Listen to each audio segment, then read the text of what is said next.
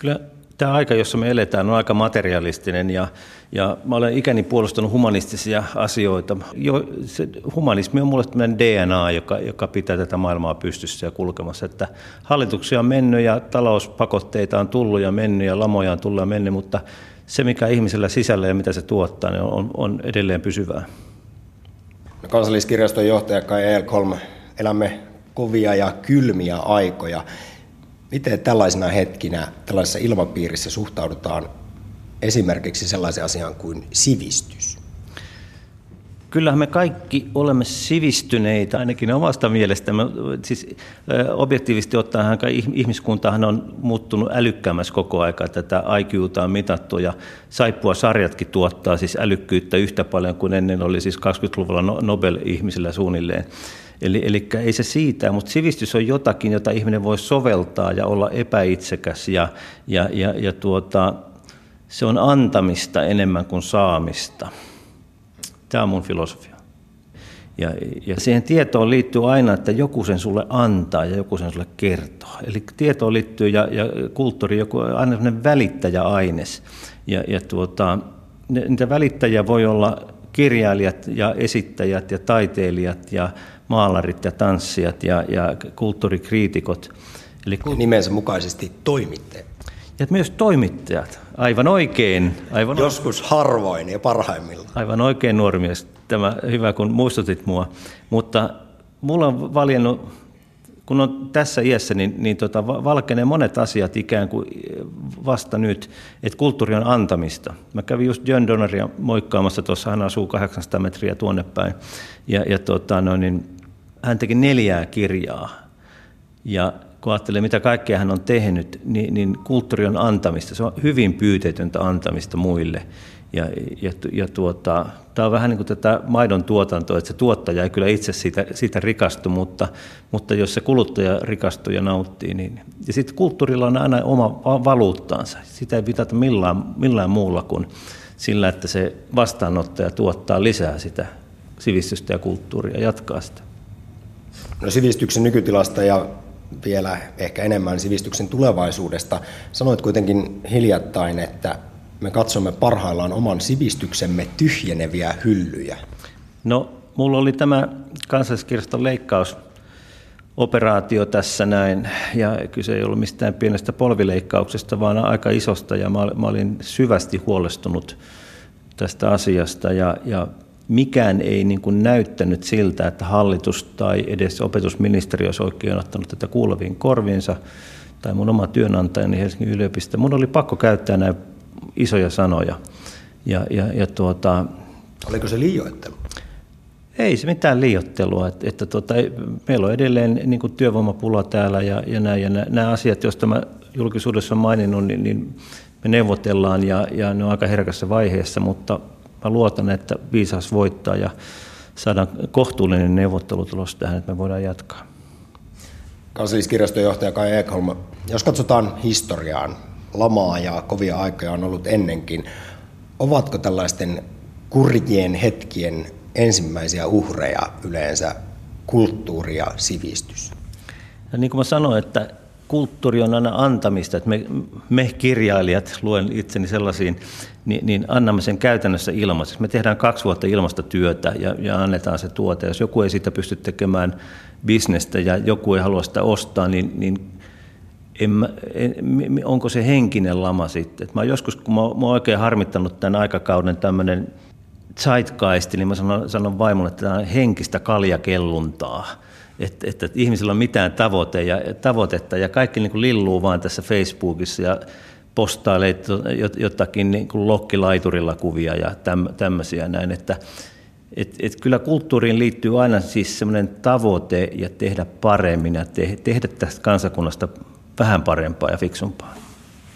Toisaalta Kajakon, voidaanko nykyään puhua myös ihan tällaisesta kulttuuri- ja sivistysvihamielisestä ilmapiiristä Kyllä, toi on, toi on minusta oikea havainto ja, ja, ja tota, se sisältyy tämmöiseen tietynlaiseen helppouteen, että et ei haluta ponnistella mitään Meillä on tuossa From Brichtin näyttely ja mulla on ikuisesti jäänyt Wittgensteinin, tämä on aika hienoa siteratana Wittgenstein ja niitä harvoja tämän muistan, mutta kun hän sanoi, että, että se ei ole todellakaan tätä kaljakelluntaa, että kuka tahansa voi kellua siinä pinnalla, mutta jos sä haluat jotakin, sulla on sukellettava mahdollisimman erittäin syvälle niin, että se on korvas paukkuu ja sä saat sieltä sitten tuotua jonkun. Niin taiteilijat on just tämmöisiä helmenkalastajia, jotka kestää painetta ja harjoittelee kirja kirjalta, teos teokselta ja hakee sitä, niitä helmiä. Et sen takia mä en tätä tämmöistä henkistä kaljakelluntaa oikein osaa arvostaa tässä maailmassa. Ja, ja siihen sisältyy tämmöinen passiivinen kulttuurivihamielisyys tyyliin, mitä noikin tuossa nyt yrittää. Ja, ja tot, onhan tämä pers, persujen koko niin kuin imago aivan totaalisesti niin kuin ja kulttuurin ja älymystön vastainen liike. Mikä se oli rosvot kiinni, rajat kiinni ja turpa kiinni, niin voiko idioottimaisempaa slogania olla? Mulla on ihanteena tämmöinen Väinö Linnan ja Samuli Parosen kuvaama niin, niin kuin sivistynyt duunari, joka oli aika tyypillinen 60-luvun ja 70-luvun niin, niin kuin kansanmies, joka luki lehteensä, jolla oli argumentit ja joka, joka niistä lähtökohdista niin teki tätä maailmaa paremmin. Mulla on niin kuin edelleen tämmöinen vähän niin kuin romanttinen kuva, kuva ja, ja, ja, musta tämä on semmoinen suomalaisuuden perus. Se voi olla maanviljelijä, se voi olla kuka tahansa kansanopistopohjalta tässä maassa on lähdetty niin kuin ennenkin. Kai Ekholm, ylikirjaston hoitajan tehtävän lisäksi olet myös itse kirjailija. Juuri julkaistu dekkarisi Tähtisilmä sijoittuu 90-luvun laman jälkimaininkeihin ja pohtii sen vaikutuksia esimerkiksi ihmisiin. Kuinka paljon yhtäläisyyksiä sinä näet noissa 20 vuoden takaisissa tapahtumissa, asioissa, ilmapiirissä verrattuna nykypäivään? No se oli tietysti ihan poikkeuksellinen aika, että siinä hallitus ylireagoi asioihin ja, ja Suomi oli aivan varmasti kuilun partalla, mutta se, että miten siinä ikään kuin pieni poliittinen ja taloudellinen juntta sitten, sitten niin kuin käytti kansaa hyväkseen kirjaimellisesti sanoen, mutta enemmän mua kiinnostaa se, että mitä tällainen poikkeustilanne mahdollistaa. Että erään tilaston mukaan 10 prosenttia ihmistä ei varasta koskaan, 10 prosenttia varastaa aina ja loput 8 prosenttia varastaa, kun se on mahdollista. Eli, eli tämä oli erittäin joustava, joustava skeema, aika moni halusi hyötyä siitä. Ja näin on aina pulo, tämmöisenä poikkeusaikoina. Eli on semmoinen loistava kirja kuin Back of Thieves, joka kuvaa siis natsikautta. Ja se on ihan väärin sanoa, että natsit ryöstivät. Hollannissa esimerkiksi naapurit ryösti, lakimiehet ryösti, kampajat ryösti, isännöitsijät ryösti, kuljetusfirmat ryösti, kaikki hyöty siitä. Että aina kun tulee tämmöinen tilaisuus, niin sitä varten yhteiskunta että se suojelee ihmisiä tällaisilta tilanteilta. Silloin se suomalainen yhteiskunta petti omat kansalaisensa. No juuri tästä teemasta sinun dekkareissasi uusimmassa edellisessä ihmisistä tulee tilaisuuden tullen vaikeina aikoina ahneita ja aggressiivisia. Näinkö, näinkö se ihmisluonto menee? No, kyllä, kyllä yhden sloganin mukaan niin, niin maailmassa on jatkuva sotatila, että, että välillä on vähän tämmöistä rauhallisempaa. Ja jos nyt katsoo maailmaa, niin kyllä se näin, että ihmisluontoon kuuluu tietynlainen suhteellisen aggressiivinen kilpailu ja, ja, ja näin. Ja tässähän oli liikuttavaa, että mä luin parikymmentä näitä lamaajan konnien tilityksiä. Jostain syystä kaikki halusivat tehdä kirjan itsestään. Ja ne oli vilpittömän sellaisen niin kuin hy- hyvän tahtoisia, että, että helkkari hieno niin kuin, niin kuin tilaisuus, mutta ikävästi se meni pieleen. Ne kaikki niin kuin oikein kerskuja kuvaili sillä, mitä he oli tehnyt. Hakenut veholta kolme mersua, aikomustakaan maksaa, ja yksi poltettiin sorakuopalla ja loput annettiin niin, niin kuin naapurille. Ja, ja sitten miten tätä rahaa oli se oli ihan uskomatonta, miten, miten nämä herrat ja varmaan rovatkin pääsi hyötymään siitä. No katsotaan vielä taaksepäin. Äsken puhuttiin 90-luvun lamasta, verrattiin sitä nykypäivään.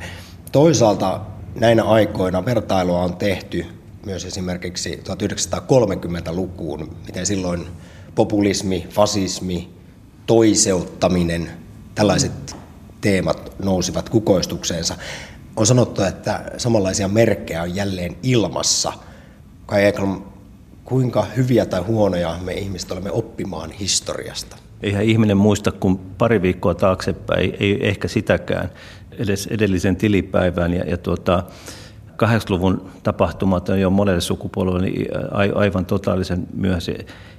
En, en mä oikein usko, usko tähän historiasta oppimiseen, että joku Paasikivi saattaa, saattaa olla semmoinen, joka tutkii ja, rääkkäsi itteensä niin kuin historialla ja, ja, ja, ja halu, halusi niin kuin altistaa itsensä sille, mutta tota, kyllähän tämä on äärimmäisen kova ja polarisoitunut aika. Että tietenkin joku sanoo, että demokratiassa pässinpäilläkin on oikeus sananvapauteen. Näin tietysti täytyy ollakin, mutta täytyy kyllä niillä olla niin suuri suu, että ne saa niin, niin hirveästi tilaa. Että sitä en tiedä. Tämä on älyt, älyttömän mielenkiintoista aikaa, mutta hyvin, hyvin aggressiivista aikaa tämä on ja, ja ei se lupaa kauhean hyvää.